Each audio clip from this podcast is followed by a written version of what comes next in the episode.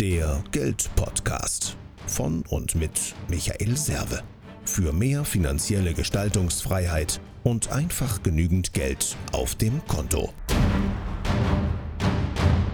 Servus vom Serve. Herzlich willkommen. Es gibt so eine Grundregel in der Kommunikation, sprich nicht oder nie über Religion und über Politik. Und dadurch, dass ich ja gerne so ein kleiner Stänkersack bin und, und oder mal Paradigmenwechsel, ja, äh, möchte ich gerne auch mal über Politik sprechen. Warum? Weil äh, bis 26. kann man ja wählen, also am 26. oder zumindest also bis 26. Mai ist ja die Europawahl. Und Warum ist es wichtig auch? Warum ist es wichtig zum Thema Geld? Weil das natürlich einen enormen Einfluss hat auf unsere Lebensqualität, auf, auf, auf unsere Zukunft, also auf das, was uns erwartet. Äh, und letztendlich können wir dann ja nicht sagen, äh, äh, das ist ja blöd, wie es gekommen ist und, und ich habe aber keinen Einfluss drauf genommen. So. Und das Lustige ist, es gibt ja dazu einen Wahlomat. Und da kam für mich die zweite Erkenntnis, immer wenn ich diesen Wahlomat bediene, dann kommt komplett irgendwas anderes raus, als ich eigentlich erwarte. Ich als Unternehmer bin ja tendenziell eher nicht links. Ja? Ich bin allerdings wiederum links geprägt durch meine Vergangenheit in der DDR. Ja? Also ich komme ja aus dem Nahen Osten, ja? also aus den neuen Bundesländern. Ähm, und Wahrscheinlich ist irgendwo so ein linker Aspekt bei mir drin, weil lustigerweise habe ich heute im Wahlomat kam als erstes die SPD raus, glaube ich. Ja? SPD, die Linke und so weiter, nee, die Grünen. Genau, die Grünen, dann SPD und die Linke. und dann kam die, die, nee, ich meine, Kommando zurück, SPD 69%, die Grünen 68%, die Linke 67%. So. Ähm, und meine Reaktion war darauf, ich darf nicht wählen gehen, kommen die Falschen an die Macht. Ich will jetzt hier gar niemandem zu nahe treten. Was ich lustig finde, auf jeden Fall diese, aus diesem ganzen Ergebnis, dass das Establishment manchmal komplett in meinen Augen an der, an der Realität vorbeigeht. Wenn man sich mal so die Fragen und die Ergebnisse des Establishments, also ich sage jetzt mal die, die großen Parteien nimmt, ähm, und wie falsch man oft liegen kann so mit seiner Einschätzung oder be beziehungsweise, dass man nichts verteufeln soll. Also, dass ich zum Beispiel auch nicht sagen soll, ah, die Linken, ja. Also tendenziell finde ich natürlich eine Umverteilung nicht gut. Warum? Weil ich bin Leistungsträger und ich möchte natürlich als Leistungsträger auch entsprechend honoriert werden. Aber ich habe natürlich auch natürlich die soziale Ader, dass die Leute, die nicht können, die muss ich als Leistungsträger mit durchfüttern. Aber ich möchte keine Leute durchfüttern, die eben einfach faul sind. So. Deswegen mag ich so diesen linken Ansatz grundsätzlich als Unternehmer, als, ja, ich bin demnach ja Kapitalist, mag ich das nicht. Aber wie gesagt, lustigerweise kommen dann immer ganz andere Ergebnisse raus. Und wenn ich zum Beispiel hier so sehe, ich habe das mal so ausgedruckt vor mir, ähm, wo ich mir denke, eigentlich kann ich das gar nicht verstehen. Also zum Beispiel höhere Ziele zur Reduktion des CO2-Ausstoßes. Ja, ist die CDU, CSU überhaupt nicht dabei. Ja? Oder wenn es eigentlich so um, um, mehr Gemeinsamkeiten geht, also weniger so diese, diese, dass jeder so sein eigenes Süppchen kocht, ähm, da sind die, die, die alten Parteien, die älteren Parteien äh, gar nicht so mit, mit vorne mit drin. Das ist eigentlich auch in meinen Augen sehr verwunderlich, weil gerade gemeinsam ist man ja immer stärker. Das ist ja auch diese europäische Idee und das ist ja das, was ich, äh, was ich im Endeffekt schade finde. Also äh, ich mag mein Land, ich mag Deutschland, ich liebe Deutschland ohne Zweifel.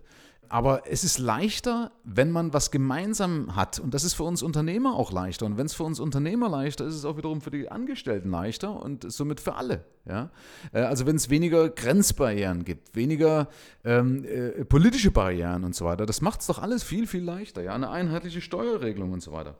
Also wenn ich mir das eben anschaue, zum Beispiel auch in der EU sollen weiterhin Atomkraftwerke betrieben werden dürfen. Ja? Ähm, da ist jetzt äh, eine AfD dafür, der Rest, zum Beispiel eine CDU, enthält sich. Ja, kann ich mich meines Erachtens nicht enthalten. Also als, als etablierte Partei. Ja? Oder hier zum Beispiel in den EU-Staaten sollen Plastikverpackungen besteuert werden. Finde ich jetzt grundsätzlich vom Ansatz, wenn wir doch wissen, dass es ein Problem gibt, auch nicht doof. Ja? Nee, macht, macht keine SPD, macht keine CDU, aber die Linke und die Grünen logischerweise sind da mit im Boot. Ja? Ähm, Beispielsweise nochmal hier ein Punkt, die EU-Union soll vorrangig Biolandwirtschaft fördern. Also it makes sense for me, ja. Also wie gesagt, äh, weiß ich nicht, also mein Bio heißt ja im Endeffekt, dass ja nicht irgendwie jeder Mist reingemischt wird, dass, was, dass ich aus, aus, aus einem Nahrungsmittel endlich wieder mal ein Lebensmittel mache. Also für mich wäre das zumindest plausibel, dass ich sowas mehr fördere, ja. Also wenn es gesünder ist, dass ich Gesundheit fördere. Nein, sind die, die, die CDU da nicht dabei, ja, beispielsweise äh, für mich. Auch die FDP ist da nicht dabei. Äh, finde ich irgendwie, ja, keine Ahnung, finde ich ein bisschen komisch, ein bisschen tricky, ja. Oder last but not least, zumindest für mich hier diese Sanktionen gegen Russland, dass die, dass die wieder reduziert werden. Da ist jetzt zum Beispiel keine FDP mit drin, keine CDU. Warum? Ja, Russland hat uns, ja, uns selber nichts getan. Also letzten Endes, wenn ich überlege oder wenn man mal geschichtlich das alles betrachtet, hat Deutschland Russland eigentlich immer verarscht. Ja, also es gibt einen Konflikt äh, zwischen den Großmächten, äh, aber letzten Endes haben wir sämtliche Zusagen, beispielsweise die letzten an Gorbatschow, nicht eingehalten. Ja? Er hat praktisch zugestimmt, diese Vereinigung, und davon, äh, also ich profitiere logischerweise davon. Also, ja, andere wünschen sich die Mauer wieder, ich nicht, ja. Also ich bin zumindest, will ich auf, diesem, auf dieser Seite der Mauer in, in Bayern bleiben.